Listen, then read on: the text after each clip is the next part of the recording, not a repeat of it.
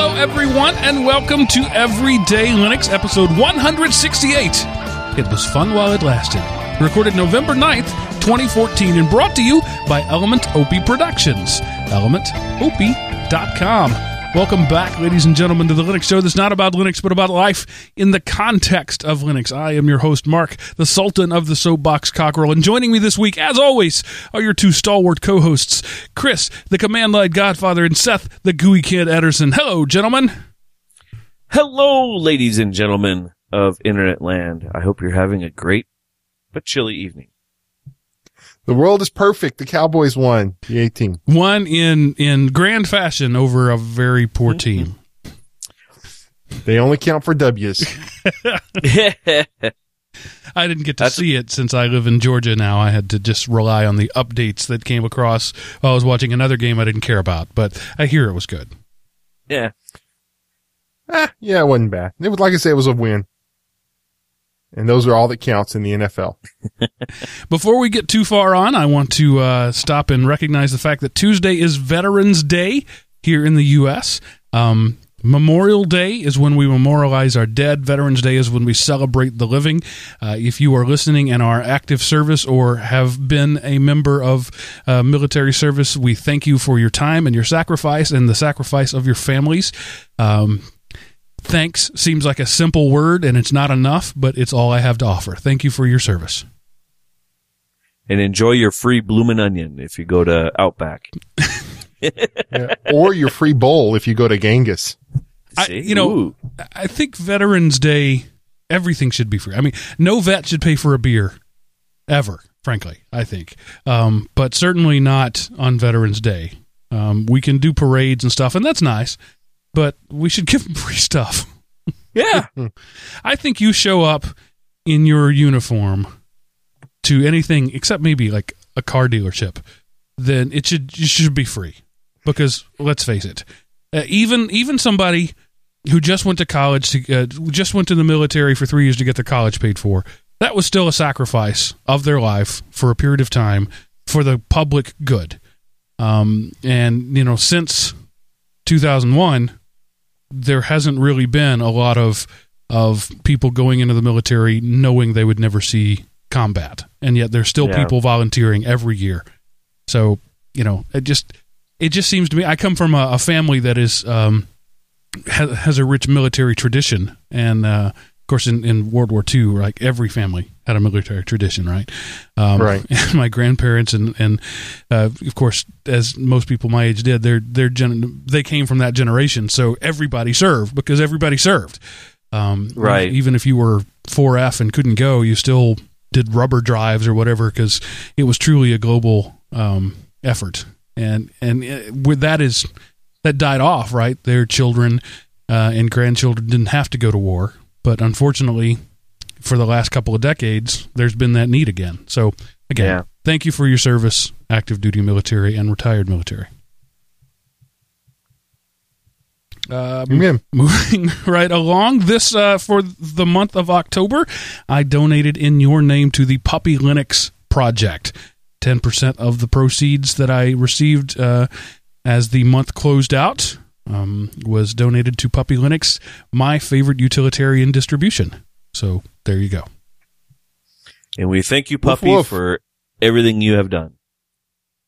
and I got a uh, a personalized email back from I don't think it was the developer. It wasn't Barry. It was uh, I forget the name now, but it was somebody in the organization. Like within minutes of having made the donation, I got an email. Hey, thanks for your.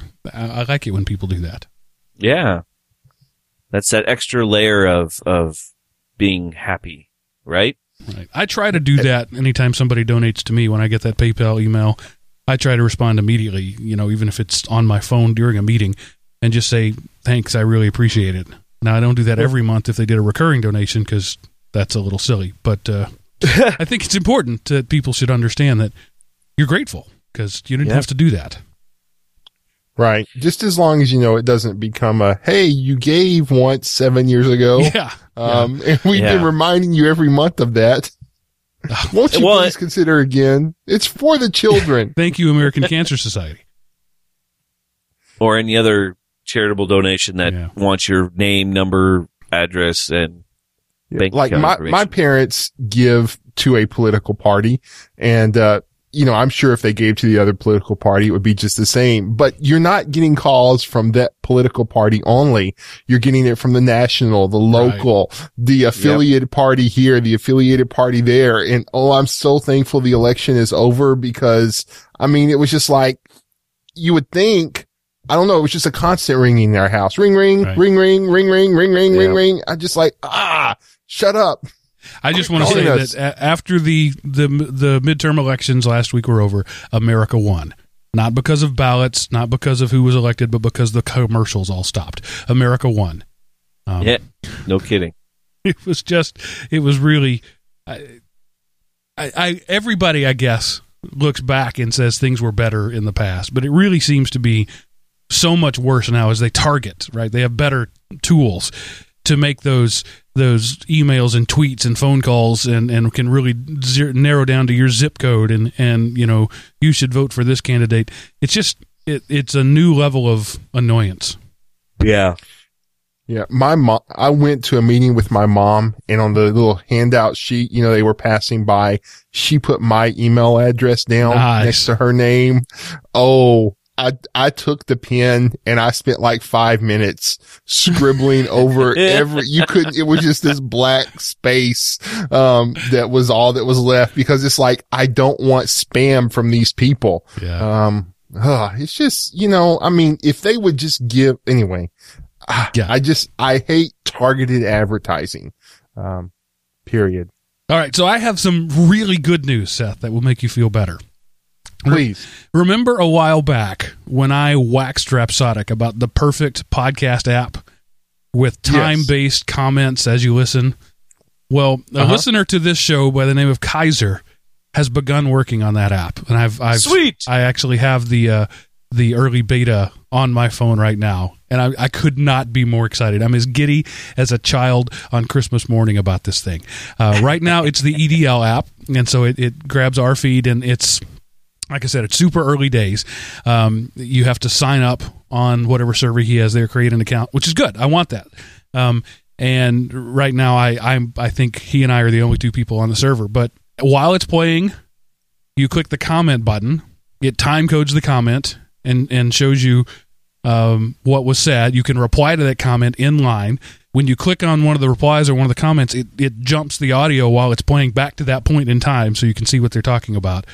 I'm super Oh, excited very about cool. this app. This is going to be the most awesome balling app ever. Um, and thank you, Kaiser, for just saying, "Hey, I'd like to do this. Is there any changes you'd like to make?" And so I, w- I wrote him this long email with like four levels of. All right, so for basic first, first he said, "Is it okay if I make an app?" And I wrote back and said, "This is Creative Commons, man. You can do whatever you want with it. You don't have to ask permission. I appreciate that you did, but you don't have to."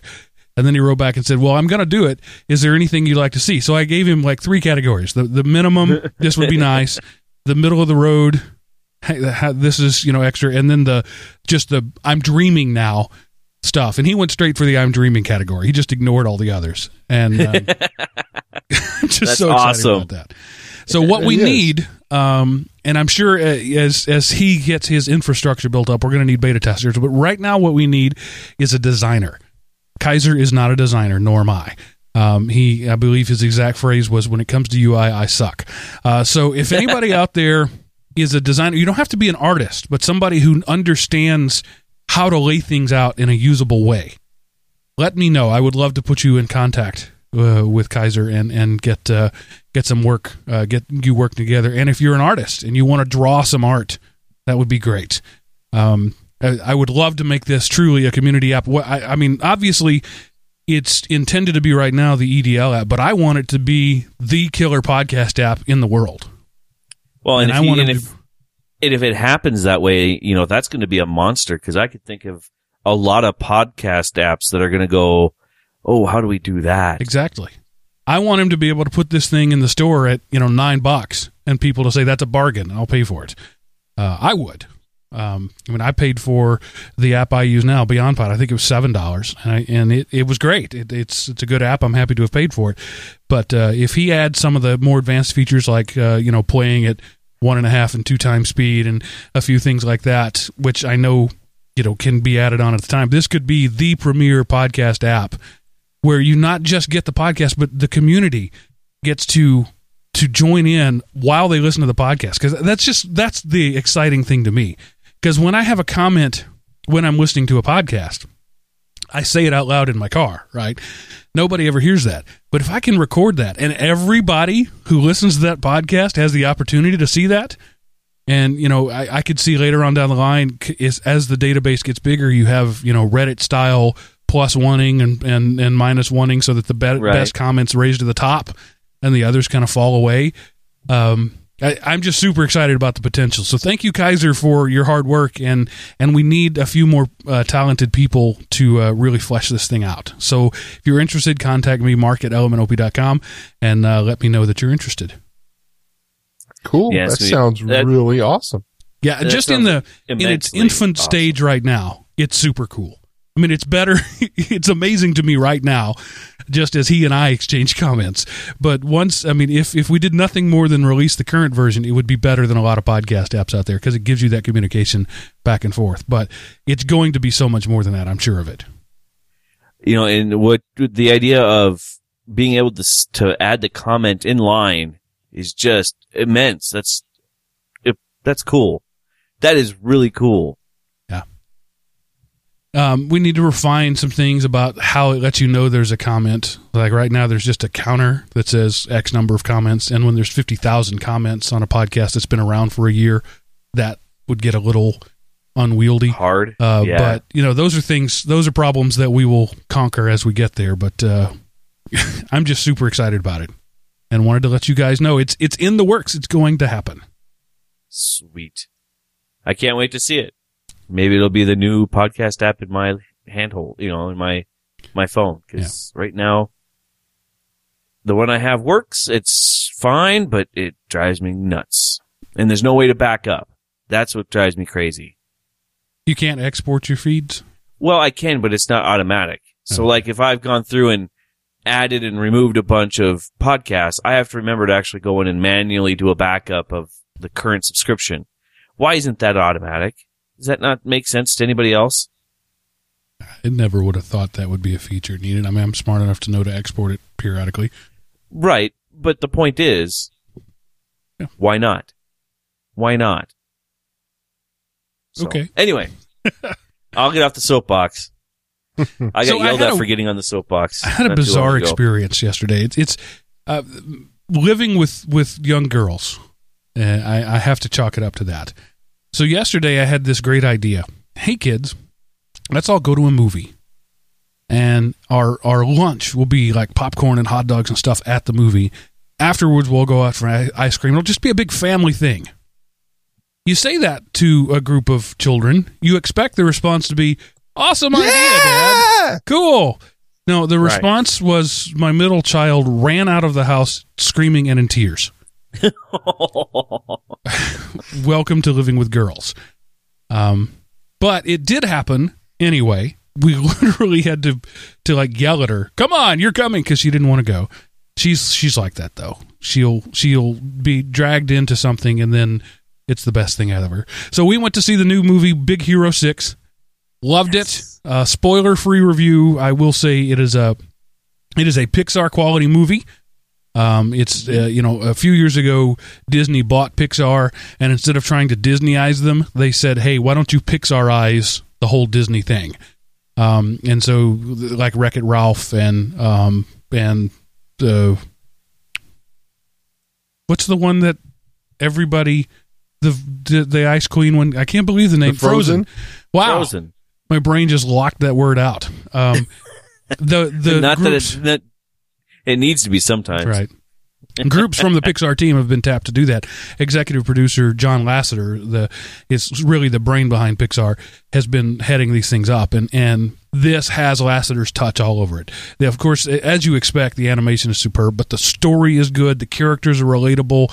It's it's not boring. There's stuff in there for adults and for kids. Um, it's a little intense, um, and and so maybe younger kids might struggle through it, but at the same time, it wasn't so much that my six year old was crying or anything. It was just there were just intense moments. So I really think Right. it's it's nearly the perfect kid slash whole family movie. What did you think, Chris? Um, I went to it and I loved it. I was actually really impressed with um, the presentation of the movie itself. Uh, the but I did you notice that it wasn't technically in a city? It was in a mashed up city of San, San Francisco Francisco. and Tokyo. Yeah. So that kind of took me off for a little bit because I was expecting to see some landmarks or something, but they Yeah. they kind of Well, it's You like know, thousands of years in the future. Uh, this, Right. As you may or may not know, Big Hero Six is a Marvel property, which is now owned by Disney. Right, um, and so these these were comic books in the past, and there's a there's a nod to that. Um, uh, Stan Lee makes a cameo in this Yep. movie, um, which I thought was awesome. Yeah. I was like, oh, there he is. so definitely, I would definitely say, uh, if you're an adult level type viewer, maybe not go and see it in the theater because you might get the weird guy look. Uh, but it's definitely a movie to go to, to rent or watch when it comes out to a point where you can actually see it without, you know, getting the, the Yeah. weird guy. Why is this look from hairy all 15 year, 15 year old surrounded by all these kids? Yes. So Uh, I, it's it's a it's a really good movie. It's definitely one I will buy when it comes out on DVD. Yep. Uh, it's already on my queue Yeah. for when when it second it hits pre-order. I'll have a a ping in my Google now. So So- you'll buy the uh, DVD Blu-ray combo pack with digital download. Yes. Probably. um the, this this may be a movie uh, this is this is rich white people problems so we went to the this theater it's it's sort of it's not IMAX because IMAX is branded and owned but it's it's a IMAX style experience that Regal Theaters has called RPX, the Regal Experience. And it just happened to be that the time we wanted to see the movie, that was the only theater it was in. So it's big leather seats, very comfortable. Uh, they recline and the whole bit. But for me and, and the wife and the three kids, it was $76 just in tickets. Then another $57 in popcorn and Cokes and hot dogs. And then we went out for ice cream afterwards, which came up to another $30. So my Oh, little evening out was like $170 of, of family fun. Holly, what was the hospital bill for the heart attack after you paid for that? Well, the thing is, it wasn't surprising to me. I was expecting. that. Yeah. It's just, it is, it is what it is. What's funny is I did something similar with my family Saturday night or Friday night. I don't remember now, but uh, we did the whole dinner, movie, ice cream, come home, right? And honestly, for even being in Littletown Glendive, you know, we had a nice dinner and everything, but we spent almost two fifty on it. Yeah. for the whole thing. So it, it it's amazing how at, at the start of your story when you were telling us about how expensive it was for the tickets, you know, it wasn't that far off for me and my two kids and wife. So it's it's weird. It's, a- it's a whole, it's a whole different world. It is. Wh- Yeah. Whatever happened to three dollar movies? I remember going to the movies for three bucks. Yeah. Now the matinee price is $12 and the, and the regular price is 15. Jeez. Yeah, they're redonkulous. I went to a movie theater I hadn't, I used to, it used to be my theater of choice. I went there and it was just, I will never go back to that one because it was $40 and I was Whoa. by myself. I remember I could take my girlfriend out for an entire evening for $40. Uh, that's how long it's been since I've had a Seth, you haven't had a but- girlfriend since like 92. I know so- a long time ago, but 40 bucks just for one person to see him. And they used to just be a theater, but they converted it to a, you know, eat in the theater kind of thing. And they thought, Hey, let's charge twice the prices of what everybody else would do for this. And, Yeah. you know, like I say, I, I don't think I will ever go back to that theater again because it just was not worth it for me. And I really think that's the future of movies. I know you tuned into a lis- uh, Linux podcast and you're listening to movies, but you should know this by now. Um, I think the future of movies is that experience, right? Because now I I think the the day and date release to digital is going to be is you know seven years at the most. It'll be the standard. Um, because they're already being pirated anyway. The people might as well make money off of that. Go ahead and release the DVD the same day it's in the theaters, or maybe after opening weekend, something like that. But I think the only thing that's going to differentiate people, uh, uh, different venues and, and whatever, is the experience you can get. So I think what you're going to see is the the premium experience is being sold. Yes, you can see the same movie down the street at the dollar movie, but here you get the leather seats and you got people who bring you food, and it's the giant 4K screen. I, I saw it in, a, in you know a 4K digital screen, so you know, I think that's that's what's going to be the the way we make money. For years, it was the the movie that broke even on, and the popcorn was where they made their money. And I think now it's going to be the it's popcorn's not enough anymore. It's got to be the whole premium experience. And those little mom and pop places that couldn't even hack it as a dollar theater are going to close. Yeah. Yeah. Well, I mean, I've been to like Studio Movie Grill. That's like a local Mhm. chain, at least in the Dallas area. And their food, you know, it's slightly It's bar above food. what you would get at a restaurant in terms of price, but it's not outrageous. This theater I went to was freaking outrageous. You know, I mean, I expected like, you know, Hooters chicks to come and sit by me while I eat it for those prices or something. It was just, it was, it was too much for that experience. And again, I, I've, I like the, the dine at the theater kind of thing, but they just decided, Hey, we're going to overcharge and see if we can do this. And apparently they can, but, um, it was, it was awful. All right, Mhm. moving on. Seth, what is a graveyard sky? Okay. Under a Graveyard Sky is a novel by Johnny, by John Ringo. It's a really cool, it's like a zombie thing, but it's more realistic zombies because it's like, um, they get infected and you can shoot them and they'll die regular. It doesn't take just like a headshot kind of thing, but he writes, um, the really, he's a military space opera science fiction writer.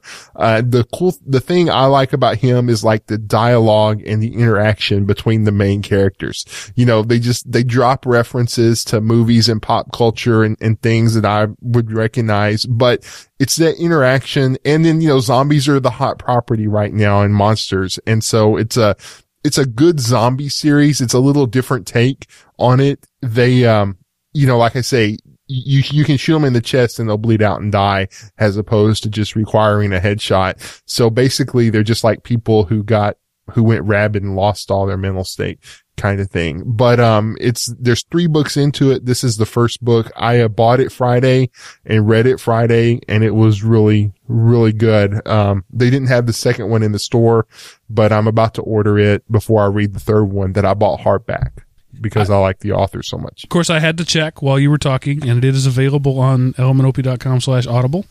Um, Yes. And you can get the audiobook. And on Amazon. Probably, yeah, elementop.com slash Amazon and get Yes. the uh, paper book if you're someone who just likes the paper, such as myself. or hardcover. They have a hardcover or a MP3 CD you could buy. yeah, but I'm too cheap for the hardcover if there's an alternative. All right. Well, thank you for the book recommendation. I am not into zombies at all, um, so it would be a hard sell for me. But you know, when I, I might give it a try someday. Of It's course, I'm not into vampires at all either. And Abe Lincoln Vampire Hunter was was great. that was a hilarious movie. Yeah. No, the book That- the book is The is book a whole different tone than the movie. Um, it's more of a historical documentary that also happens to have vampires in it. Huh. Um, I haven't finished all of it. Uh, a friend of mine let me borrow their ebook reader, and I got into it, and then realized, gosh, I hate reading. So I'll read it. I'll listen to it a little later on. But it's uh, yeah, it, it was again. I'm not into vampires, but the it was a, a well told enough that it made me interested in the uh, the story. So maybe that'll And- be the case with Graveyard Sky. Yeah, and that's the thing. It's uh and the full name is Under, Under. a Graveyard Sky. Um but the cool thing about it, it's not about the zombies. It's about, you know, the people uh and their life in the post-apocalyptic world. Um and, and like I say, the cool thing about these zombies is, you know, they're not like this magical kind of thing. You shoot them in the chest and they bleed out and die. So they're, they're, Hmm. they're people who are zombies rather than, you know, the, the, the zombies dropped off from the planet Krypton. So they're, kind of they're just thing. insane people. Basically. Yeah. They're cannibals that don't speak. Pretty much. What was that terrible M Night Shyamalan movie where the trees were killing people? The happening. Oh my Yeah. gosh. I watched that this past week. It was the, one of the, it was his most ridiculous movie that I've seen. I'm sure he's done other even more ridiculous, Oh, but by the way, spoiler alert: it's the trees. yeah, which they figure out into the movie. Yeah. But, um, there's just, and even just, I'm like looking at, I'm like, oh, wait a minute. This guy has to be, and it was just like, he has the exact same formula, I guess, that he uses for all of his movies. And it was good for a couple of them, but, um, it, it wore thin and it just didn't work. And it was too much of the, um, too much preachiness, I guess, at the end. So the the reason that came to mind because they they were sort of like zombies, but only in instead of being intent on destroying, they were intent on self destruction. Right. and so it was kind of a little not at all like you were saying. Yeah. Oh, look, my mind's been taken over and I've lost all rational thought, but I know how to go and start this lawn tractor I've never seen before and then get in front of it and lie down and let it kill me. Sorry, spoiler. Yeah. Um, One of the worst of the worst scenes. Yeah. Uh, okay, and moving on, Linux. Uh, by the way, I, I I wore my new Everyday Linux shirt to the uh, to the theater yesterday, um, just because it was clean. Um, and I'm at the concession stands dropping seven hundred dollars on popcorn, and the little high school guy, uh, actually had to be college, uh, behind the counter says, "Oh, what do you do with Linux?" And I said, "It's a podcast, Everyday Linux podcast. You should check it out." Um, Google Everyday Linux. And he said, Yeah, I'm a computer science major and I learned Linux. And I thought, just by the way he said that, pretty sure he didn't. Yeah. But Good Maybe. try. I'll give him. A, I'll give him a good try. so anyway, uh, moving on, uh, we Linux Academy, uh, excuse me, Linux Academy, not ad time yet. Uh, Everyday Linux is winning by attrition. Thank you, Linux Outlaws, one of the biggest uh, pi- Linux, one of the oldest uh, Linux podcasts. They're they're folding up their doors and they're they're quitting, and so we win because they quit. I will say. I, I have to say thanks for them because with without that podcast and a couple other ones, I probably wouldn't be sitting in this chair right now. So I will have to say thanks to them for for lighting that torch for me. All right. My uh my experience excuse me. My experience with them was that I just couldn't handle the the vulgarity of it. I mean, they celebrate vulgarity there, and that's fine if that's what you want to do. It's just not for me. Everyone has their own cup of tea. So yeah, I've, I've never listened to a complete episode of theirs, so I'm not, I mean, I've bits and pieces, but I'm not super familiar. Willing to bet they've never listened to a complete episode of ours either. Ah, I'm sure. probably well maybe with lots of cursing in it. All right, and we've we're into the half hour mark already, so I'm going to skip these last couple and jump straight into listener feedback. Uh, Chow Chow Watch 2014 continues um, as we have two bits of feedback from both Paul and Dan. Uh, Paul starts out, "Howdy, y'all." I'd con- I thought I'd contribute my Texas Chow Chow experience to the pile. I grew up in Colorado, but I spent at least a, a month every summer staying with grandparents in Central Texas. My paternal grandmother always put up a bunch of pint jars of chow chow every year. She was from West Virginia, though, and I don't remember my other grandmother serving chow chow. So we're narrowing it down. Not really. Chow chow is really good on black eyed peas, especially with a wedge of white onion. Though you have to be careful how strong the onion is. It's like a I like a sweeter onion, like a Walla Walla or Vidalia. My chow chow recipe comes from. I- I just love the randomness of this email. My chow chow recipe comes from my mom's aunt, who cooked for a rural high school in West Virginia way, way back in the day. This was pretty much before any major standards, so she could just whip stuff up for a couple hundred people from what was on hand. Her chow chow recipe included green tomatoes, onions, celery, red peppers, green peppers, and green cabbage. About half was tomatoes. Plus, of hmm. course, the top secret pickling solution. When I asked for her recipe, she sent me a list of ingredients with no quantities. When I asked for, you know, instructions, I could feel her roll her eyes from 2,000 miles away. Oh, dear Lord, do I have to explain everything to this moron? to her, it was blindingly obvious how you just put stuff together in a reasonable amounts of everything and then tune it up at the end. She had mad skills. Love the show. Keep up the good work. And then Dan comments saying, being of German descent, born and raised in the county in a county in Illinois, of which the majority is German descent, spending a significant amount of time in Wisconsin, Iowa, and Minnesota, and living in several years in South Tennessee, the scenic city, and now living in Central Texas, soon to be moving to South Texas. I've never heard of or seen Chow Chow. Huh. So I got nothing. Uh, we we we three two native Texans and now three. Uh, well, I guess he's not native to Texas. Um, have never heard of it, but two other Central Texans have said they have. We've heard had German descent. We've now West Virginia and and Georgia and South Carolina. So who knows what the, the mystery of Chow Chow continues. We, we, Yeah. The everyday Linux crew will discover this though.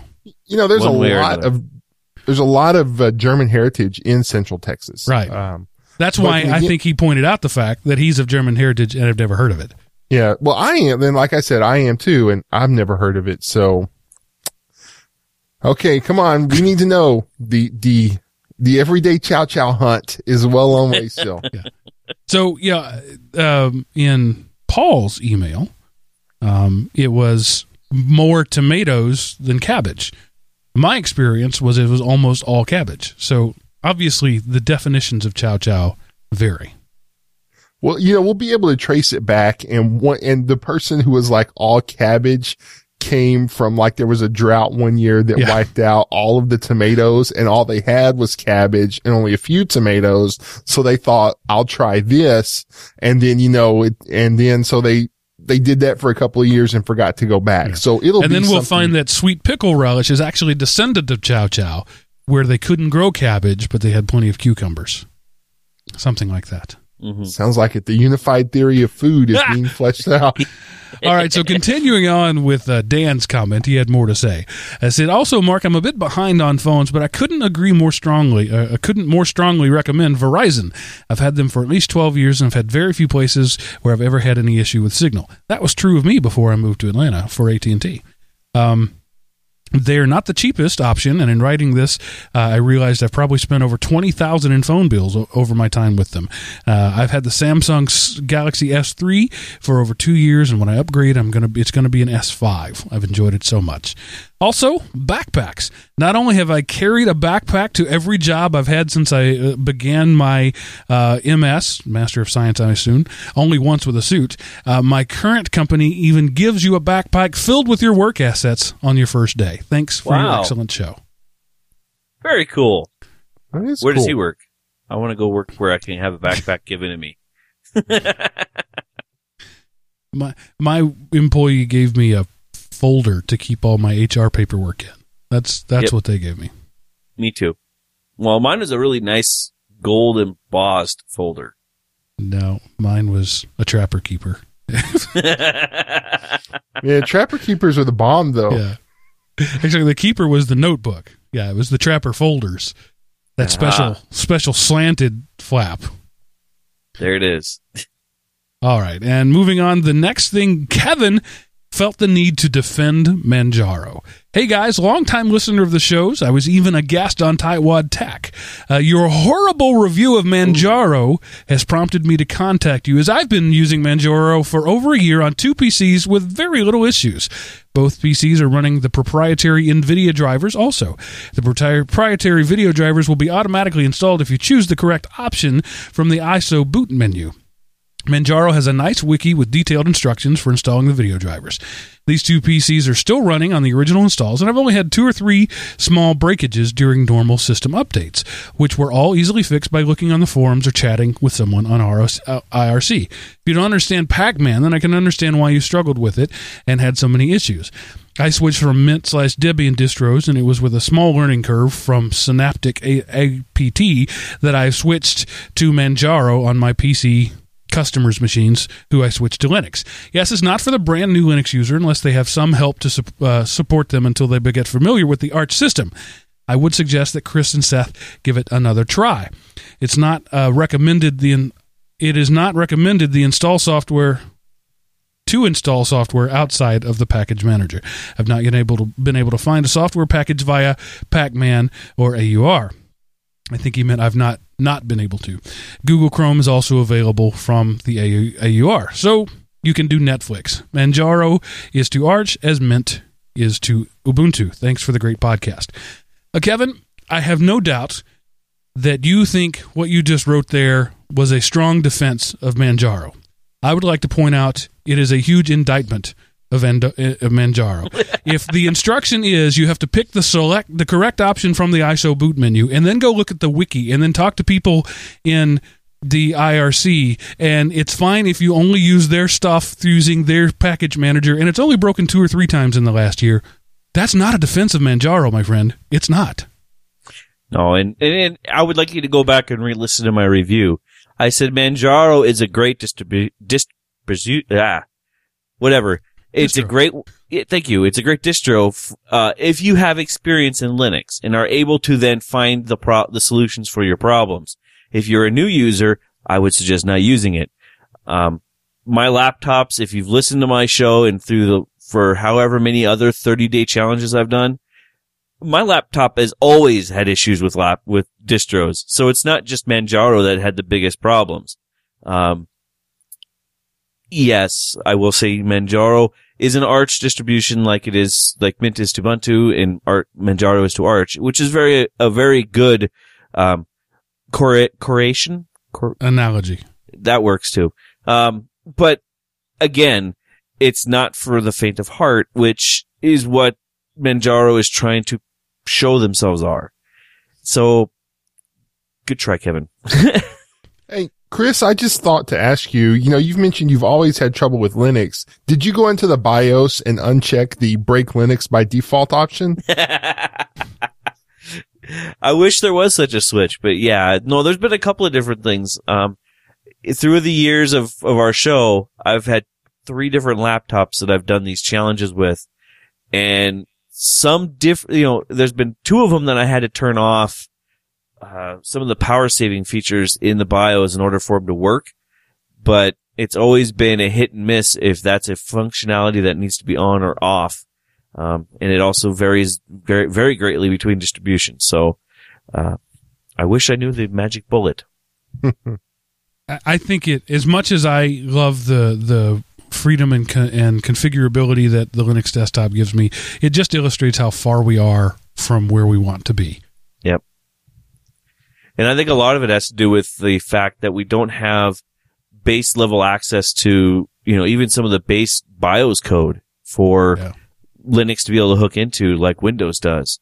Um, so I think it's just a cry for having more, we need more access to that lower level equipment to make any distribution or any operating system function better. Yeah, and I don't think it's so much that say Microsoft has access to um, BIOS code so they can write to it. It's the other way around. BIOS manufacturers write code to Windows. Yeah, Yeah. it's the same idea we had with back with the Win modems of what nine, the nineties where if you didn't, you had to buy a modem that wasn't running by the drivers of Windows for Linux to work. Right. And it's still true Uh, for printers. There oh, are yeah. printers that are so dumb they can't work with anything but Windows because Windows does all the work. And that's not because they have some sort of um, Microsoft has some sort of a relationship with these people. It's that Microsoft has released an API and the Windows, the printer manufacturers have just decided to write to that API. Yep. Same thing with scanners. There's, that's another one that has issues is scanners, printers, and the old Win modems. Yeah. Twain largely fixed that problem, but not completely. Yeah, yeah. There's still a lot of, um, especially if you go get a brand new scanner. I noticed that a lot of the brand new ones, Twain just doesn't have a. It, it tries, but it just never makes it all the way. So I, I'm I'm hoping eventually someday that we will have, you know, perfect scanning in Linux too. All right. Uh, last one. Dave needs a local alternative to Dropbox. Says, thank you for doing this podcast. I've enjoyed it greatly, although it did make me kind of sad because I really want to try your perfect cold brew coffee recipe. However, I'm also trying to break my coffee addiction. Choices we have to make.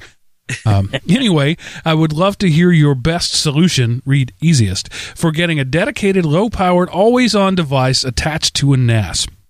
I could uh, use I could use to break my that I could use to break my Dropbox addiction. I have used Linux for several years and am comfortable with the command line. Yet SSH still remains mysterious and slightly intimidating to me. Uh, I'm assuming I could should use BT Sync, but do you have any specific suggestions? Tonido, uh, buy uh, and adapt a Synology device, OwnCloud.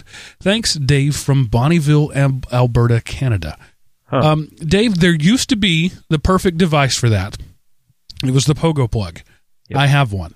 If you can go on eBay and find an old Pogoplug, that will solve your problem because the cloud service still works it. However, the Pogoplug company no longer sells or even acknowledges the devices. They uh, you go to their website and they're selling a Dropbox like service. Um, so, but the, that would be the the perfect solution. What I have done in my scenario is my Buffalo router running um, DDW RT has a USB port on it, and I just stuck a hard drive on that that I can access from anywhere using secure protocols. So that's how I've solved that problem. Chris, any suggestions? I think you, I think he's already hit on the, the magic bullet for him. If he wants to get rid of Dropbox, I think he needs to go with BT Sync. Um, if, for those that don't know, BT Sync is um, a BitTorrent sync is the long name for it, and it uses the same protocols that BitTorrent uses to do file sharing. Um, it's encrypted, it's safe. Uh, I've not moved to it yet because I don't need that synchronizing files anymore. Uh, I only have, besides this show's files, I have about a handful of files that sit in the cloud server, you know, in, in a drive that synchronizes with the cloud. Um, so And that's that's I, what he what I th- sense he's wanting here. He wants to be able to access his files from over the web. So Yep. setting up an SSH server on you know a Pogo on a on a Raspberry Pi device would totally or or that. even or even a secure FTP. right. I mean, Yeah. if he doesn't need synchronizing, that's the that's the kicker there. If he doesn't, if he needs synchronizing, you need something like BT Sync. If you don't need synchronizing and you just want access to those files remotely, look into the FTP programs. Um, they're not hard to set up. They're really easy to to push through to poke a hole in the firewall to get them to to show up uh, um, outside. You can make them as secure as you want or as insecure as you want. Uh, so with, we need a little bit more information, Dave, if you want a, a better answer from us. But, uh, if you're looking at synchronizing state, look more towards, uh, BT Sync. Uh, OwnCloud may be an option too, but you're going to need to pay money for a host somewhere because your, I, I would almost bet money that your personal connection to the internet doesn't have enough upload to handle that type of connection easily. Yeah. Uh, so here's what I think I would do were I starting all over again. I would buy a $30 Raspberry Pi. I would hook it up to a USB storage device of some sort. Um, I would run rsync from my laptop to that device with a, a scheduled task to run, I don't know, three or four times a day that I knew my laptop would be on. Um, and so it would sync up the cloud just as rsync does very efficiently over the local network, and then the Raspberry Pi would has a have a secure FTP server on it. That's a solution that would cost you fifty bucks. Um, and Plus hard would be- drives. It would be always on. Yes, you got to pay for the storage. Um, I mean, depending on how much storage you need, right? A thirty-two gig thumb drive these days is fifteen dollars. Um, so it just it just depends on what you need. So or the um, SSD card that goes in the Raspberry Pi. I mean, you can get humongous That's true. SSD cards now. Yep. The micro or mini or whatever size it is. So that would give you something that's always on, always waiting, and has limited sync. It's not automatic sync. It would just be on a schedule, um, and uh, would would work um, pretty much anywhere you are. Very low power. That that's what I think is the custom solution I would do based on what you just laid out. the you know another option would be is to look into something that does uh shared hosting you know where you, where you have access to set to be able to set up an OwnCloud you know I, we don't know what the price range is so this this Yeah. is kind of a hard question so if the, if money is not that big of an issue and you don't have a problem setting up an OwnCloud um set up using the an, an internet server that you own or rent um that would be a solution as well. You would be able to get away from Dropbox using OwnCloud's syncing program or the BitTorrent sync on the on that little rented server, you wouldn't really care how much it, you know access would be for HTTPS or HTTP because you're not using it. All you're using it for is a, is a network storage device that's on the internet instead of in somebody's you know own servers.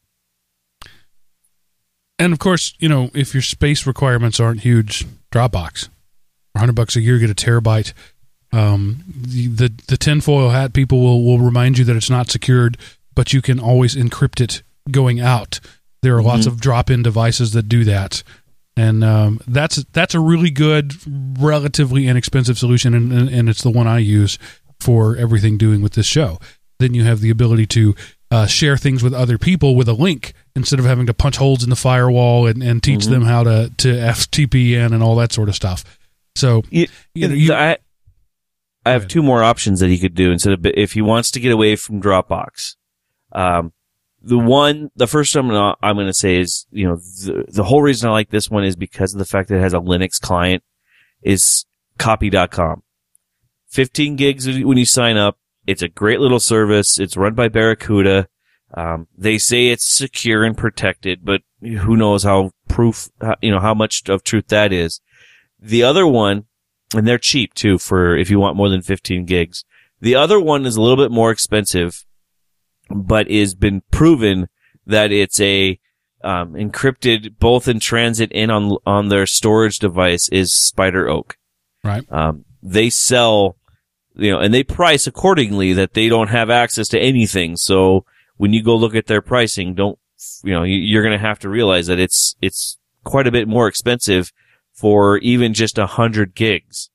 Um, one of their options, um, looking at their website right now, their pricing option is you get two gigs for nothing, but if you want more than two gigs, it's going to be ten dollars a month for a hundred gigs or more. Um, so we need some more information, but all of the solutions that I've said do have Android, um, iPhone, Linux, or Windows components, so you could get to your stuff no matter where you are. And one of the reasons that I wanted to put this here is because I think it perfectly illustrates the topic of this show. The title, It Was Fun While It Lasted. Everything we just suggested here is almost entirely operating system agnostic. Yep. And in fact, um, OwnCloud, uh, SpiderOak, Dropbox, these things, uh, the Raspberry Pi solution I did can be done on a phone or a tablet um, as well. So, does Linux matter anymore? That's the discussion point uh, that we're going to debate. This is one another another one of those no answers, just questions show. I want to kick around the idea that um, not that not that Linux itself doesn't matter, but that OS doesn't matter. That the the laptop desktop OS is is going to be irrelevant. Microsoft certainly thinks that way. They've been trying to move in that direction so that the Palm Top is their only OS. Uh, Apple seems to be moving in that direction. Even Ubuntu is trying to move in that direction by making everything the uh, the tabletification of the OS, as I've uh, complained about in the past. So be thinking about that while I tell you that while Linux still is relevant, you can learn to use it using our friends over there at linuxacademy.com. Now, all my discussions uh, and discussions going forward are going to be uh, about desktops. The servers are always going to matter, right? Even if the whole world moves to the cloud, the cloud doesn't mean magical fairy dust in the sky. It means servers running stuff. And if you want to be a server admin, you've got to know stuff. Our friends over at the Linux Academy, that's their whole gig. Their job is to teach you how to be a Linux administrator, running servers and stuff. And they do that by the way of, of step to step video courses. That's how it all began. But it's so much more than just courses now. Uh, I think one really one of the, the crown jewels uh, in their their offerings is their lab platform, where you can run up to four machines simultaneously, servers in the cloud that you can play with. Uh, you get um, you know graphical environments but you also get the command line stuff that we were talking about. And you could play with these things in real world safe rubber room sort of environments so that if you blow something up it doesn't matter. It's virtual. Just hit the reset button and start over again. It's a safe place to practice without blowing anything up. And i never had that growing up. And i have hosed many a configuration trying to figure out what i'm doing. Their linux their lab platform uh, gives you a safe playground but aside from all of that, there's the hands-on stuff. There's also got also got tons of of study guides and quizzes for you paper guys out there. I'm not a paper guy, but I know you exist. There are people out there who can't learn something until they've read it and written it. and the PDF study guides and the the practice quizzes and all those things are great for you. So they got you covered. They've got the tautology. They've got the step by step instructions. Follow this and watch what I do. They've got the doing it yourself in the labs scenario, and they've got the the verbal uh, visual uh, learners covered too. Uh, however you learn, they've got you covered with high quality content, independently certified high quality content. And one of their newest features that I think is just awesome is the uh, um, learning plan system, where you tell them when you're available. You tell them X number of days, the uh, hours a day that you're available, and what you want to learn. And based on that, it gives you lessons and quizzes and labs, and that the, they're due and the days that uh, they're due. They'll even send you an email reminder that you have items due on that day. So you get up in the morning and as you're as you're mentally going through your day, you can say, "Oh yeah, after I'm, I'm done with work and after I've picked the kids up from from karate or whatever, um, I've also got the do these two quizzes and uh, and do this lab experiment to to stay in track with where I wanted to be." So it's your own personal learning coach, so to speak. Um, and based on your availability, they'll give you a project uh, completion date, uh, projected completion date of the course, and and you know they'll build in some time for studying that sort of stuff. So you can say, I want to take this new course, for example, for for example, for example, uh, you could say I want to take the deploy and manage OpenStack on Ubuntu. Wait a minute, that's not just Linux. That's other stuff too. They've got more than just Linux learning out there. But say you want to take that course and you say I'm available three hours a day, two days a week. Well, they'll build that plan out for you and say you'll finish this course in probably three to four months would be my guess. Uh, and you're all ready to go. You've also got the you just recently launched a, a Git uh, lab and and and Git um, their their own Git server and a lab, so you can you can learn Git start to finished. Um, so I, I don't I don't know what that is, but I know it's a thing that I heard that I heard. Wow, I can't talk today. That I hear programmer types talking about. Apparently, Git is this thing that's important you can learn about it over at linuxacademy.com. And you and this learning not is it high quality, but it's cheap. I know that doesn't seem to make sense, right? Cheap means low, low quality. It's a synonym. No, it's not. It's inexpensive. 25 bucks a month is your the most you'll ever pay. That's their basic I just want to try it out for 1 month plan. So you want to pay monthly, no commitment, $25 a month. That is world-class learning for the price of a pizza. But if you if you're ready to commit and you want to buy a chunk, you could buy three months for only twenty dollars a month, or with a real big savings, just like anything else. The more you buy, the more you save. One hundred ninety nine dollars uh, buys you a year up front, and that breaks down to just under seventeen dollars a month. It's it may seem steep, but it's not. Prom- I promise you, you're not going to find better content at this price anywhere on the internet today. And when you go, use the code Everyday Linux and let them know that we sent you there.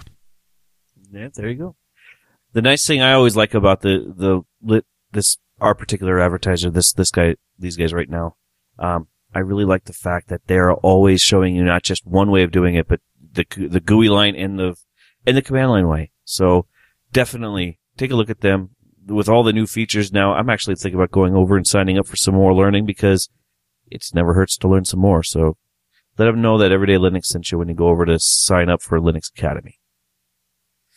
Yeah, they're really awesome because if you have a question, you can email them and they get back to you. Uh, and not like, you know, every third Tuesday of the month between 10 and 10.01 a.m. But, you know, they'll respond to your emails. Like the longest it ever took for me to get a reply back was like a day. I never, I didn't get that from my professors in college. Right. yeah, me neither. so just a, a quick aside it's not going to be quick because nothing I do is quick. Uh, I have gotten in the recent past comments about the the ads being too long and taking up too much of the show. Um, and you're, you're certainly welcome to that opinion. You're also welcome to fast forward through them.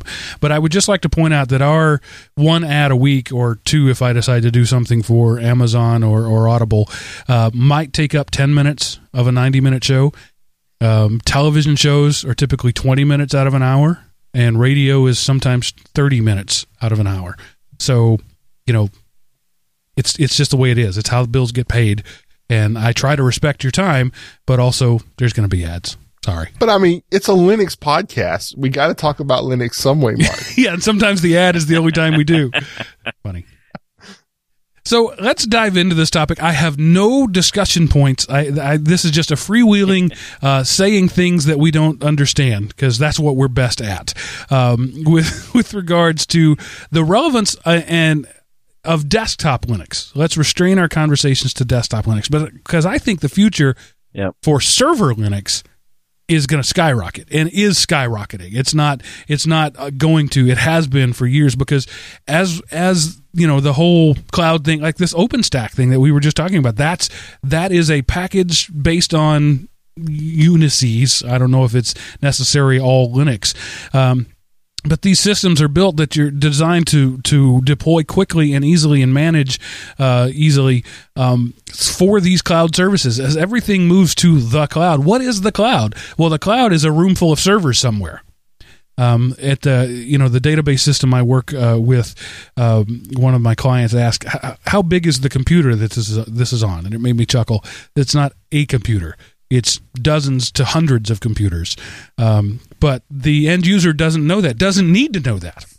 I don't know what Dropbox's data center looks like, but I'm sure it's several large, inconveniently large rooms across the country um, with you know geeks in in coats because it's cold in there, uh, tuning them and tweaking them here and there. All that stuff is going to run on Linux. If it doesn't already, it's going to.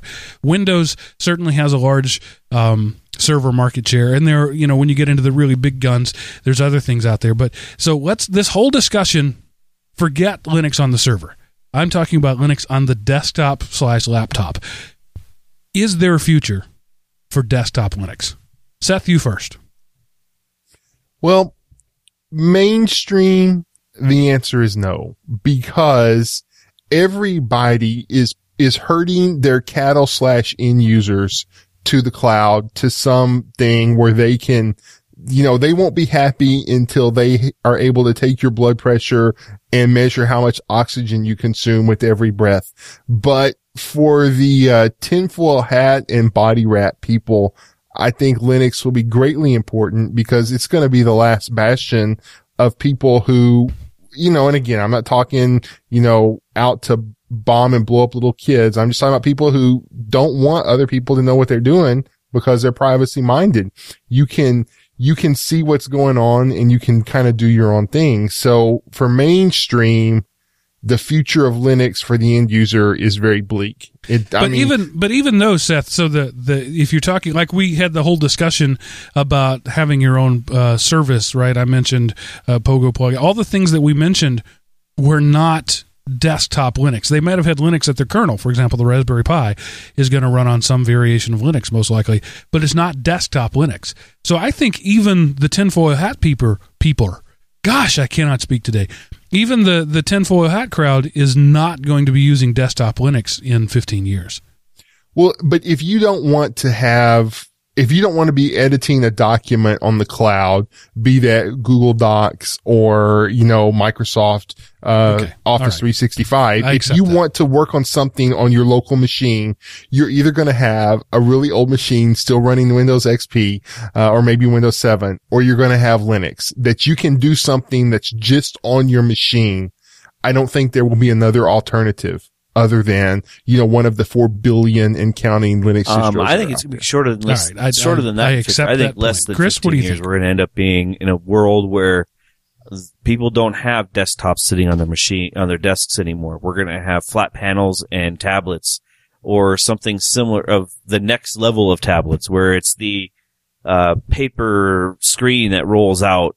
That you know we've seen at a couple of CESs where the desktop is gone. It's all done through this little piece of paper as it reaches through the internet to get to, you know, large server farms that are doing all the work. The only hiccup with that thought or any of these thoughts about when is the OS going to be I- irrelevant is bandwidth.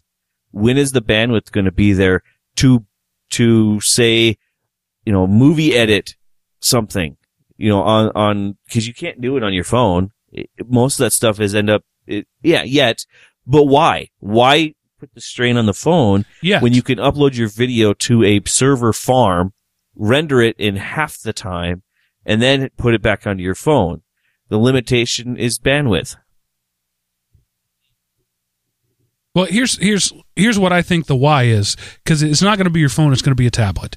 And modern the the iPad, whatever generation they're up to right now, is more powerful Yeah. than like the first six computers I ever owned. It's true. It is. Um, as as local storage gets even more cheap uh, in terms of of uh, SD storage and things like that, those are going to be built in as we as we crack the battery problems. We're getting better at that. Um, I think that you're going to have a full on workstation in a thin portable device. Uh, will it be Apple? I don't know. Will it be Android? I don't know. Maybe it'll be something we haven't even heard of yet. BlackBerry's not out of the out of the running, or so they say. Uh, but I think that in the next decade, we're going to see these devices that are every bit. Of, I mean, take the the iPad Air, uh, not the iPad Air, the Mac um, Air, right? That laptop is less powerful than the newest Mac, uh, newest iPad. Like the the iPad Air that you bought. God, I'm sorry.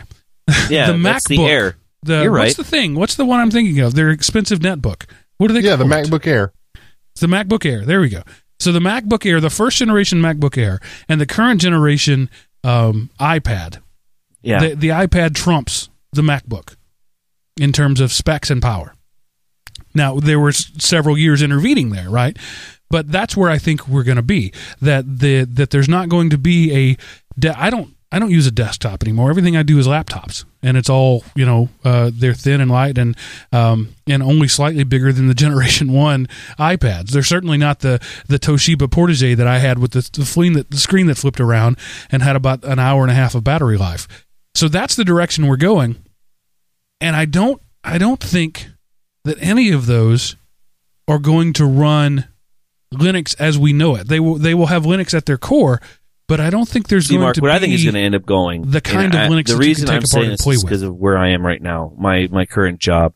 They're actually looking at a way to do tablets, like super tab, the, the super tablets, the Surface threes, or something like that, where they have a docking station where they, when they're not in the field, they dock it, have a full computer operating system, and then when they need to go to the field or go out to wherever they're going, is they take it with them.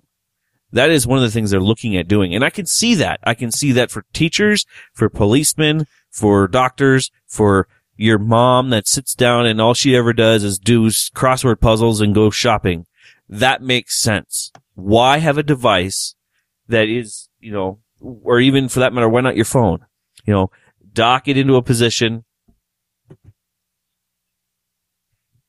Do you remember the uh, the what was it, Motorola A- Atrix?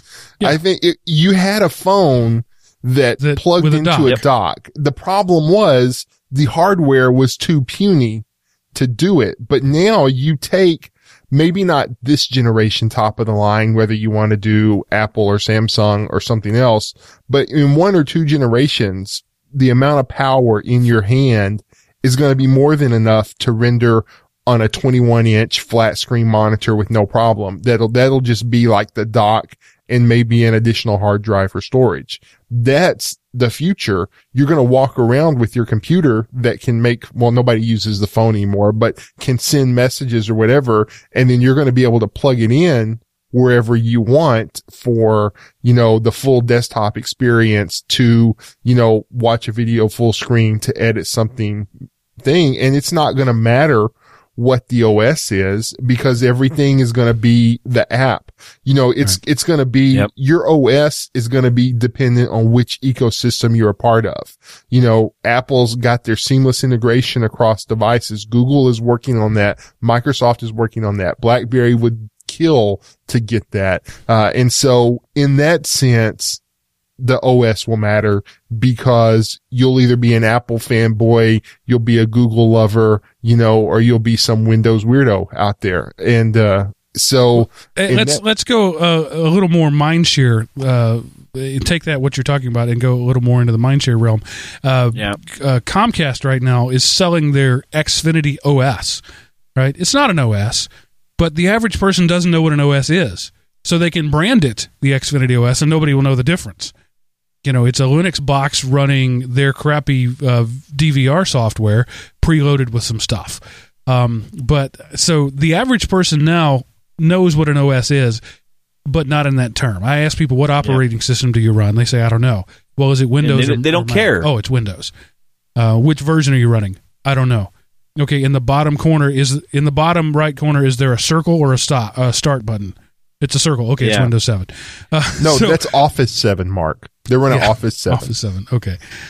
So I, I think we're already other than the you know the the, the geeks like us, uh, we're the last holdout. But I think in time, even we're gonna fade away because we won't need it anymore. When I when I no longer need um and to interact with an OS, I won't because I'm not that geeky into it just to do it for the fun. Those people will always be there. The Linux kernel will always Yeah. be there. Linux based OSs will always be there, but they're going to be so marginalized that they're they're going to go back to the days of the neckbeards in the lab. Um, that that's my prediction, and and I don't think it's a bad thing because the desktop has always been a losing battle. Yeah, I think so too. What I think should be Um, entertaining think it's though is better to that we see focus on the on the um, how far the different phone OSs go and what's going to come next. Because you know, Android and iOS, you know, they they are, I would say, close to parity, if not exactly parity. So, what's going to be the next big thing? What's going to break those two? You know, what's going to knock them off their pedestal and say, "Here is the latest and greatest. This is the new thing." Because that's when we lose the desktop when the desktop is gone is when we have something that is no longer Android, iOS specific, but it's the next layer. right. Right. But no one knows about it. And there's a team of people in a garage working on that right now. I, exactly. Man, And then Facebook will buy them for that, you know what the billion funny thing dollars. is? That's going to be, just because I, some I'm curious to find number. out how much Facebook ends up sticking around for. Because they have been purchasing stuff like crazy just to stay relevant.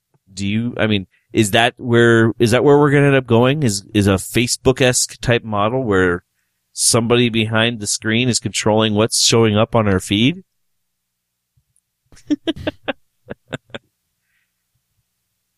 Yes. I mean, Yeah, un- uh, yeah, unfortunately, the answer to that question is yes, because people, well, people are not brilliant in large quantities. Definitely. Even Yeah. even smart Or people in large, large quantities become dumb. Brain Uh, trust welcome to the usually. government. Um, Yeah. H- Here, here's your rule for group intelligence. Take the highest person there and divide that by the number of people in the group and that's your average intelligence. So if you have, if you have somebody with a 200 IQ leading a group of 10 people, your group IQ is 20. That's, that's about, that's the way, that's my scientific representation. And if he's leading I a was group going to of say, 300 the way I people, always he look at it barely is a mob is a mob. Pretty much. And the mob will always get blood. So the question will be is, are you the one that's giving the blood or not? Yeah. So I we've pivoted there, but I'm, I'm going to Oh. chase this rabbit. Uh, I think Facebook is actually the future of computing, not specifically Facebook as we know it, but that company is here to stay. In the same way that Microsoft became the future of computing, they were a bunch of weird guys with long beards uh, there in, in California. They they became the dominant force. I think that Zuckerberg and his team are going to do that. It's not going to be through a social media app, like you say, Seth. They're buying everything. They're they're they're girding their loins uh, to to throw back to your uh, thing a couple of weeks ago. They're building their arsenal, and they're going to put together this, you know, whatever it's going to be. It's going to be this, you know, this junkyard robot of a of a thing compiled comprised of all these things that they bought, and the world's going to go, whoa! I didn't even know I wanted that, but I, I- do. That that's I, I would love to be wrong about that, but I, I think Zuckerberg is too I, smart I hope you're horribly to wrong. just ride his I really do. into the into, Facebook uh, to me, The- you know, and I've tried, but I, I just can't stand Facebook. But that's, you know, that, that's just my personality. But I mean, that's, that's one of those things that I will not open up unless I absolutely have to. Um, I hope there's something better. I hope there's, so, I hope there's something better. And, and like I said, no, I don't but- think it's going to have any. It's not going to bear any resemblance to the Facebook as we know it. In this, in this, in the same way that Ford, in many ways, has no resemblance to the Ford company that they used to be. You know, if they were still selling Model Ts, they they wouldn't be Yeah. relevant. They've pivoted so many times. Um, you know, HP is another great example. How many things has HP been over the years? I really think Facebook is going to be That's the only way they're going to survive. But that's how any company And- is in this, and- in this world right now. Is if you if you can't pivot, then you're dead. right. Yep. Evernote is another company that I'm watching very closely. They're they're going to whatever it is, however the the earthquake tumbles things, they're going to find themselves standing on top of a pile of rubble. That they they're just they're the the makeup of the company is such that they always find the their way to the top. Um, and you think of them as a as a note taking app, but they're way more than that. And I think that company, it, you know, the note taking app is just one thing. Google No. again, Google is, They- yeah, is they've been ad people think of them as a search company. They're not. They've never really been a search company. They're an ad company. Um, but they're also looking at you know robotics and all that sort of stuff. That's the way companies are going right now. They're looking not for now. I mean, they're they're making money now, but they're looking to the future. So it may be a Google, Facebook, Evernote triumvirate that that dictates the new thing. I don't think Apple's going to be relevant in 20 years, and I don't think Microsoft will be relevant in 20 years. Those companies have had their I don't. Th- I don't know if they're stay- too they're big to too turn, now. but I would say they're too big to turn. they need to break up to be able to turn. You know what I'm saying? If, if there's a way for them, like for well, well let's di- let's dissect Microsoft a little Yeah. bit. If Microsoft would be able to break apart, you know, just and say the operating system, the operating system is this ship, the Office suite is this ship, the server system is this ship, and be able to pivot on their own without the other ones going with, then Microsoft will survive because we'll always need a word processing spreadsheet type program. The, the, the, it's, that's never going to go away. It may change its face a little bit, but we'll always need to be the ability to write something or to do large calculations. Um, we'll always need an operating system of some form or another for us to interact with, be it a phone, a tablet, um, VR, or some weird chip in your head that then interacts with the world. There'll always be some form of that. So the, the better question is, is how are these companies going to make those pivots? Because with them being a large ship, they're going to sink. And the sooner they realize that, the better. Um, Evernote, for example, they, they've been able to pivot. They've been able to change and they've been able to redirect anything that's been gone their way, which is why, Mark, I agree with you. I think they'll, they'll be the cream that floats to the top no matter what happens. Um, some people use them and some people don't. I don't ever have a use case for them, but, uh, but that's what, that, that's what keeps them alive is the fact that they're able to pivot. So,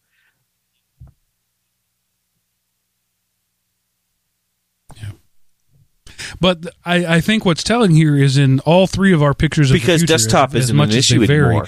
You know, look at the gaming the systems of nowadays. They were stuck in an arcade. They're now trans. They're now squeezed down to a DVD sized game that sits in a box that's the same has the same power as your you know as your tablet or your big monster computer. They're going to keep getting smaller.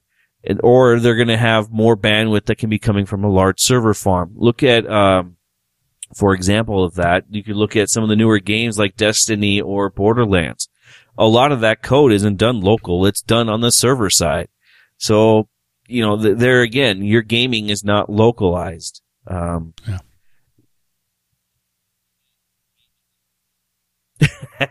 So in a few years, or, this show, or we'll just take the Linux moniker off and just be us Um, three guys. Us three guys. every day. No, we'll just be EDL. That'll just be the Right. show. EDL. Yeah. You know, KFC. Like Kentucky Fried Chicken. bec- Yeah, Yeah. exactly. You know, Federal Express just became FedEx. So Everyday Linux has become Everyday EDL. lives.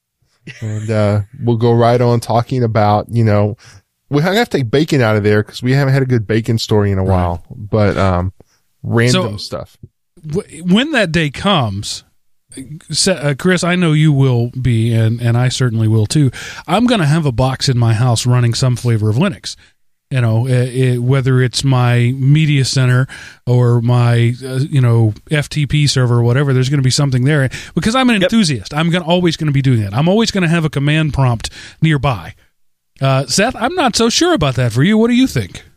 No, I will have a box to, to tinker on. I mean, you know, I, I tinker, but not at the same level of you or Chris. But, you know, I, I pull stuff out and I've had to reinstall an OS many a times because I wonder what happens if I do this. So yeah, I will have. Oh, have that's what happens. Oops. Yeah. Break out the Yeah, time to format, reinstall, doo da, doo da. Yeah. I'm very familiar with that song. So yeah, I, I'll have one. And so the enthusiasts, right? The Radio Shack guys are always going to be there. The hams. We're we're going to the Linux Not enthusiasts are going to be in the same category as the ham radio operators. We're going to be in our basements with esoteric equipment having conversations that normal people can't understand, and that's fine. There's nothing wrong with that. But what's what the only thing that concerns me about desktop Linux going away is that then there's no entry point for somebody to get into server Linux. Because lots of people who run Linux servers now got their start tinkering with a Linux desktop. And people aren't going to have reason to crank up a Linux Right. server because those services, were- their, their devices won't even interface with it. Right? So well, that's. there, there will be a need for fewer and fewer people. I mean, remember when components were so expensive that you would, you know, you would desolder the resistor or the transistor off the board and put a new one on. And now that's not worth your time. You just throw the whole board away and put a new one in. It's going to be, it doesn't matter that that's broken. We'll just put in another one. That one's defective. No problem. We'll just grab another one because they're all going to be just swap. And unfortunately, there won't be a need for the number of people because everything is going to be such a commodity consumable device. All right, so quick story. 1994. I'm in a job interview uh, with this uh, computer repair place, and uh, they're hiring a new tech. And I'm in the interview, and they give me a scenario, and they say, based on this scenario, how do you resolve that? And I said, well, I would probably check the timing crystal. I would replace that and see if that did it. And if that's not it, it might be one of the DIMM sockets uh, because it was before SIMMs. Um, that might be need to be replaced. And as I was going through my litany, the guy stopped me and said, "No, replace the motherboard." That's the answer to that question. I was like, well, no, you asked me how I would fix it. I'm not going to Yeah. replace a motherboard. Those things are expensive. I'm going to replace the three dollar component instead. But you Yep. know that's that thinking doesn't even exist. Now you don't replace Yeah. the motherboard. You replace and the that's, computer. It's that's the way Yeah, the world is going to go. Though we're going to get to the point where our throwaway society is going to get to the point where we throw away everything. Just the way it seems to be going. Oh, So, Chris, I think I stepped Nope. on a comment you were going to make. Do you remember what it was? No. All right. Uh, Seth, your your comment about desoldering reminded me just a little history fact. Oid. No, it's a fact. Um, settlers on the Great Migration West used to burn down their houses to get the nails back because nails were expensive and hard to get. Wood was cheap. You could go cut down a tree and get wood. So they'd pack up all their stuff, they'd burn their houses down, they'd go through the ashes and pick up all the nails, and then go build another house. So you know that that just sort of sort of illustrates the disposable mentality as it's it's gone by. You wouldn't even think about. I mean, you you bend a sixteen penny nail hammering something up, you throw it away and don't even think about it. You reach in your pocket where there's a, a hundred more. Um, that's in the in the construction world. You know we've moved to that point now in the computer world. My my screen on my phone cracked i'm going to throw it away and get a new phone instead of replacing a piece of glass. Um so when when that mentality moves to everything we do and and we've been talking about the the tablets and the the palm tops. Let's let's look at the um the Siri like devices, the the Google Now device. What's this new thing? I can't remember the name of it. Amazon. It's essentially Oh, a, it's essentially Google Now, a box that sits in your living room that you can talk to. Um, it just came out. Uh, it's on. If you go to the Amazon website, or at least yesterday, it was there. Um, and they were advertising it. Echo, the Amazon Echo. Um, and it's uh, they're trying to get into the. It's not quite home automation yet, But we we have we haven't even talked about that. The the fact that not only is the the desktop going to go away, but the Palm Top and and the tablet is just Yeah. going to be an interface to the larger computer. Your house is going to be your computer. I think that eventually we'll get there. Don't you Um, think? don't I mean, I think that but I think anyway. eventually. I mean, we're, when you're building a house or when you're retrofitting a house, there's going to be a, a black box in the basement, and that will be Jarvis. and you will interact with that machine via via touch panels and voice recognition and things like that. And you won't change channels by using a remote because Right. there won't be a TV specifically. That will just be one of the devices. That I can't you know, one of- you will you will move whatever you want to awesome. whatever To be display able is nearest you. verbally or gesture something in and out. That's going to be a fun time. Um, and then it'll go from novelty, you know, it'll start out in novelty because that's the way all this stuff starts out. But, uh, I think, you know, with what Smarter Things is doing, we'll eventually get to that home automation level where we will have Jarvis, where we can just go, Hey, Jarvis, start me a box of popcorn. And you'll have, I remember when I was your age and I had to spend 30 minutes programming my Speaking of universal remotes, remote. anyone- you kids today have have it so one of those easy. Before? That's such Now a get off my neck. Never? No. So I mean, I, I think this is I, it's definitely the future, but I don't. Yeah. I think I'm going to be around to see it. I think we're talking 20 years or less, where the the paintable surfaces in your house will be screens, will be display devices. Um, the transparent windows will be display devices, and you will say, "I want to watch uh, Rocky 17," and the windows behind you will black out, and the wall in front of you will start showing the movie. Um, because we're those technologies exist now; they're in their infancy, but technology moves really fast, and I, I think that that's another reason the desktop computer, desktop Linux, is going to go away, is because nobody's going to even remember what a desktop computer is. Yep. the The house will be the computer, the car will be the computer, which will talk back to your house, um, and and maybe not even the house, maybe it's in a cloud somewhere, and you're just linked to it. Um, and then you've got iRobot all over again, where the, Would I, the you know, blue going down this rabbit start hole, I'm going to chase people. the, the whole transparent windows really quick. I want electric windows. You know, the ones that you see where you, you tap them and they go translucent and you tap them again, they're transparent. I want some of those. Those are, I, I will. I want them like now though. They're expensive, but I You'll really, really want them. They're so cool. Have you ever played with them at all, Mark or Seth? Yeah.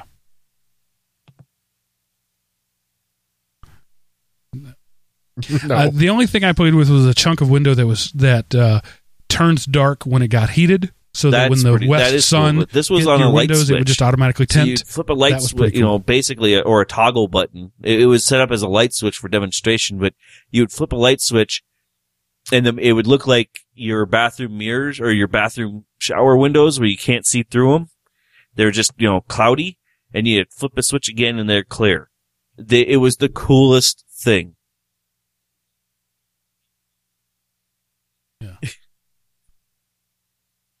And I've seen s- those on television. And then some, you know, bored 15 year old kid in Taiwan is going to be there changing your window in the middle of a shower. And, uh, you know, so, and that's going to be the next ransomware. Pay us or everyone will see you showering Yep. or Because something. nobody wants and to see you'll this go, no, showering pay me. Sorry. Um, so, uh, That's right. Yep. So just you know how you play the fortune cookie game where you put in bed at the end of Right. the fortune cookie. My daughter's fortune cookie today that said, Oh. said somebody is watching you from afar. Changes that That whole just thing dramatically. really bad, bad things. Mm-hmm. yes. All right. I think we have come to a natural lull in the conversation about this. I, we agree that Linux, desktop Linux is dead. But the future for server Linux and um, niche device Linux. I think it'll, uh, my my my final my final thought on this whole thing is it'll end up going to the hobbyists, the the back you know the the backyard tinkerer guys. That's where it'll end up going. Is we'll we'll have people that are sitting in their backyard building things just because they can build things with it.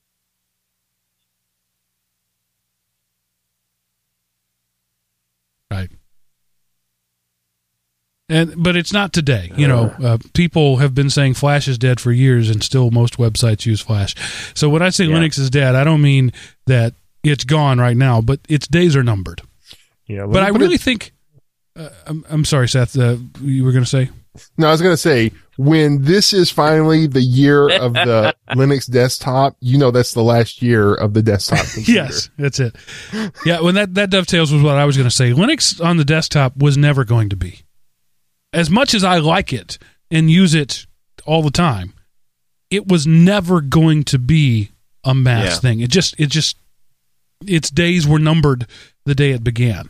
Desktop Linux, um, Yep. it- but server embedded Linux, systems, embedded systems will Appliance be around forever That's and the ever future. and ever. Yeah. And uh, in the same way, desktop Macs was never going to be a thing. They have never had more than 10% of the market share, nor will they ever. They're up to like seven point something now. Yeah. So, you know, they're, they're kicking it. So it's that's that's a thing that was never going to be huge. It was big Right. enough to make money off of because they were selling they were giving it away with the hardware essentially.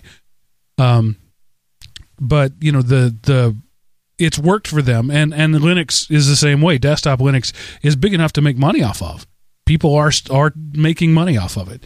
Um but it's never going to have the penetration that Windows has. First to Just market because Windows was first. Well, not always, but usually. um, the first to market, really. I mean, yeah, hmm it was good enough. It was it had those two things going for it. It was first to market and it was good enough. Um, there were other things that have come along that were better, but they were later, and there were other things that have come along who were were before Windows that were around, but they weren't good enough yet. Um, you know, the Amigas and the Ataris and those things like that. They just weren't good enough yet. Windows hit that sweet spot of good enough and and early in the market. And so now they're on 90 plus percent of debt. Well, 80 now. The, the numbers are going down 87, 88 percent. Yeah, they're going down to 88 percent. Um, but th- it's going to be the thing. It's the wave that everybody's riding, but it's going away. Because, you know, just as we've pronounced the death of Yeah. desktop Linux, Well, we've also pronounced the death of and I dest- also will not only will I put desktops in there, but I also put your you know Blu-ray players, DVD players, all that stuff, along with your um, uh, console video gaming. I think all of that stuff is going to go away. Where you have a, a device in your house, i- you know, except for the screens and the sound, anything else is going to go away. That's my thought. when I was about, uh, gosh, it was 10 years ago. So a student of mine, uh, when I was working in schools, asked me what the future of computing was. Um, and I said, the future of computing is that it's not a computer anymore. It's a portal in much the way the television is now. It's an invisible uh, technology. We don't think of TVs as technology largely, we think of them as program delivery devices and there's it's just going to be this portal that is your information it is your your entertainment it is your communication all in this one device and i've i've held true to that vision for all these years i still think that's that's where the computer is going to be the form factor of it has changed. Originally, I thought it would be a screen on the wall, but now I don't think so. Now I think it's going to be in your head, you know, using bone conducting microphones, and it's going to be, you know, in your uh, your glasses and all these sort of things. Uh, it's going to be on the walls ahead of you. Your screen is not going to be a physical piece Right. of plastic or glass in front of you. It's going to be your entire field of vision, I think, and you can put anything anywhere. Um, okay. yeah. Well, it may be that, or it may be the construction Right, materials around you. You know, it, it or a combination of the two. Uh, where I mean, th- there's going to come a time in the near future where display technology is as cheap and easy to Yep. apply as latex. Well, paint. that's like um, when that happens, we will simply paint of mine are every doing that with with whiteboards. Um, they have that whiteboard paint. So instead of painting their kids' rooms a color, they're painting it with whiteboard paint and telling their kids Yeah. to have fun.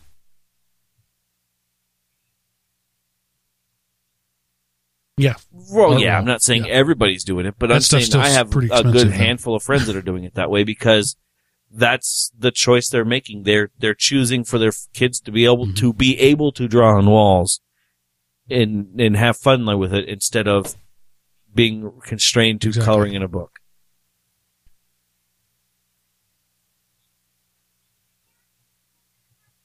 And I never, I, I don't think that the the Minority Report gesture based interface will ever be I think it, I think that the way we do things, but it will be thing. a way we do things. Um, it'll be curious to find out what happens because I know they're playing with it on some phones where they have gestures that you can gesture over with your voice, and then it does the phone does things with it.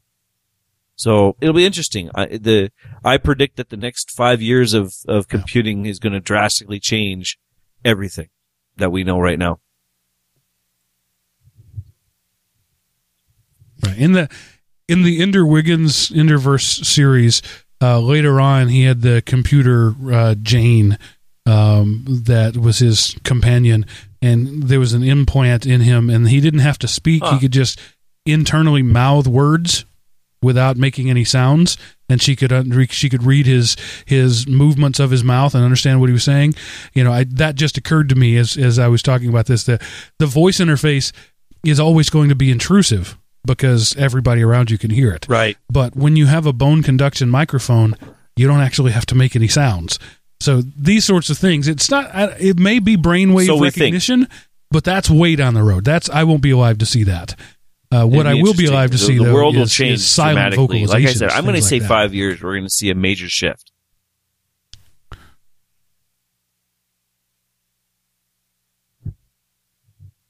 the problem when is that the the current we currently I think have the hardware to do it. It's just so much of the underlying technology still was built from whenever security was not even a thought. True, and I don't true. like the idea of my entire house being in the cloud whenever it is, I mean, it is so insecure if you, you know, and you're opening up people to turn on your lights when you're away, driving up your electric bill, causing your stuff to wear out early, seeing what you do, changing things, you know, hey, I'm trying to cook this turkey, um, at, at X amount of temperature for so long, but somebody has it out for you and it causes it to undercook and you get sick. You know, today you think that would never happen, but when everything is run off the cloud, that becomes a very easy thing. And again, I, I don't want to, you know, I'm sure by that time, the, t- the security will have caught up because we get more and more secure all the time as we find the bugs and fix them. And the security mindset is more set in the people doing the underlying programming. I understand that, but as of right now, that's not a far-fetched scenario. And again, you know, and again, I'm not trying to say, you know, don't go online or, or you'll die of salmonella, but that's just one example of something that is very possible, uh, with the back end systems in their current. I mean, you, you think about it, we're in the wild, wild west of technology. You know, the, the West, there were great towns where laws were followed. And then there was the shoot 'em up. Whoever got their gun out first was who was in charge. That's, that's, we haven't got much beyond that in terms of securing and establishing the underlying protocols of the internet. And you're right. The the history has always been build it first and secure it later. I mean, going all the way back to you know cave dwellings. You dig the hole first, you figure out first, then you roll a rock in front of it. And what we're finding is that mentality doesn't work in security. You got to secure it first, or in, in technology, you got to secure it first and then build it. And we're seeing that mentality change, but it's going to take a long time. You're right, Seth, because these people who are rushing to be first to market are gonna they're gonna be okay with marketing an insecure product, thinking we'll we'll close the Yeah. doors later. And we've seen that happen dozens of times just in the last couple of years. Yeah, I mean, there were people, and I don't remember the brand of the the light bulb that you know they did a cool thing and made their stuff secure, but they weren't thinking, and they put the key on the bulb, and so Right. it broadcasts the key. But you think, oh, it's secure. No, that's incredibly insecure. It's worse than if you had done nothing. Yep. So, um, Yeah. But- Wired equiv- equivalency privacy was supposed to be just as secure as a solid wire. It was for like 35 minutes. Yeah, the only way to be just as secure as a solid wire we know is to be a solid wire. Because, you know, and even then you, they have the material that you can put something around it and it can detect when stuff is going through. But that's a heck of a lot more secure than, you know, broadcasting a SIN and say, Hey, I'm an access point. Anybody want to connect? Yeah. Well, guess what? There's an access point there. But but using that model, if you look at WPA2 wireless now, it's as secure as we can make it, you know, mathematically and easily scales up. You just swap in different keys later. Right. So it took several iterations, but we got it right. So I, I'm more of an optimist than you are, knowing that yes, it will be uh, several iterations, but eventually we're going to get it right.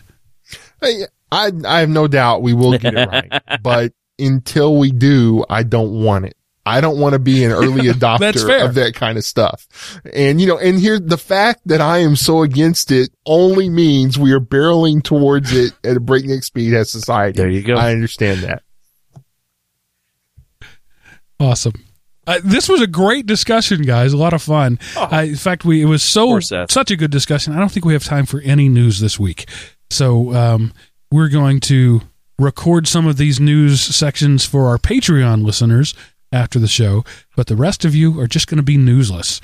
Um, but we will jump into the um, um, this Well, week a- actually, history. Mark- actually, we got you want to do the market share. Okay, Well- so the because Mark loves numbers section. Well, actually, I was going to do the, uh, the office one because that is very germane to our conversation. I thought. So, Okay. um, I don't. I mean, do we have? How long does it take? More than a couple of minutes? No, it doesn't really. It's Okay. uh, Hit it, okay. Microsoft announced that they are making their Office app free for iOS and Android. And you'll be able to do edit, not just viewing, but you'll be able to like create and edit docs unless it's in a business domain. Um, the only thing is some of the advanced functionality will be reserved for paying customers. So they're going to a freemium model, um, on their tablet apps for, um, Android and iOS. So this isn't Office 365. It's it's their Office 365 and Office stuff. Interesting. No, you no longer need an Office Oh, okay, 365 okay, I subscription to edit documents or store them on the cloud. So basically it's, unless you're a business. So this is just for home users. It's a lot of the way, it's pretty much almost the same model of uh, Google Docs. Free for individuals, uh, but businesses it costs money. Which you know, Microsoft has sort of been in this.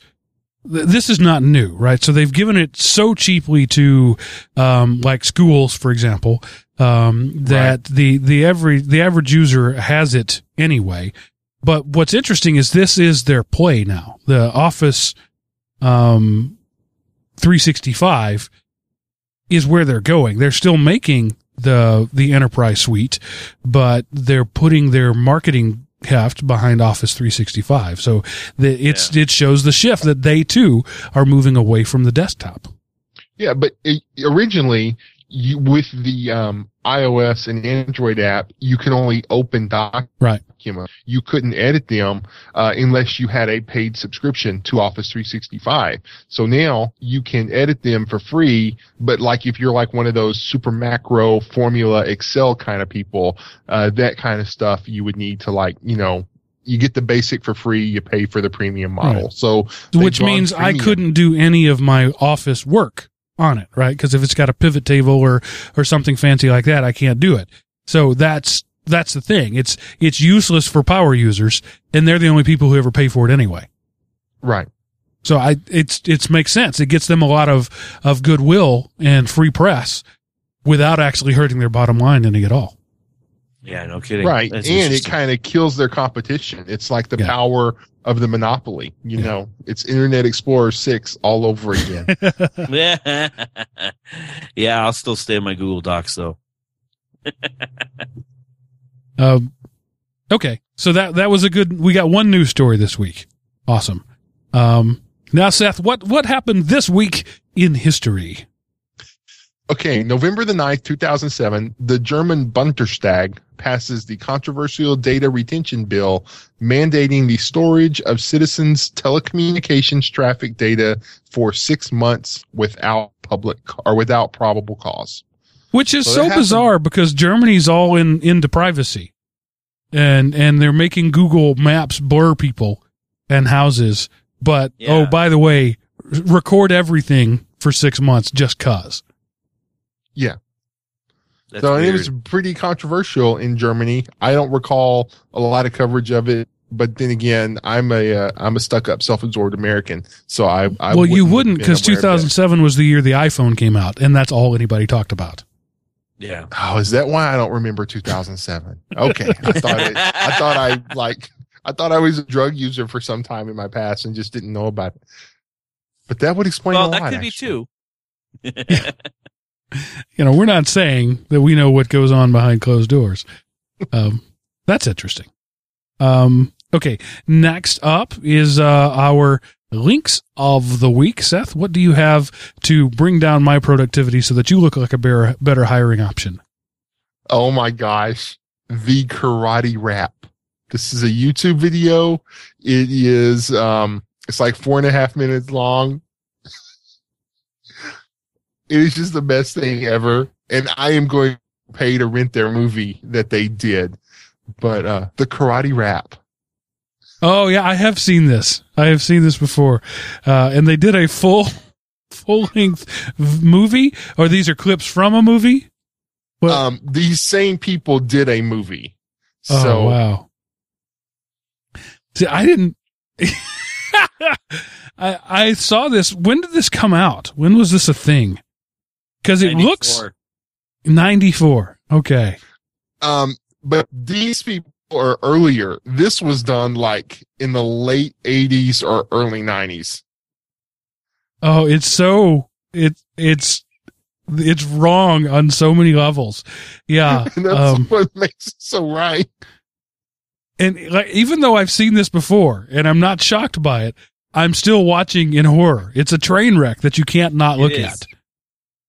There's this It's chick with hor- with wet hair writhing seductively in a karate gi talking about her karate. It's just it's wrong in every way.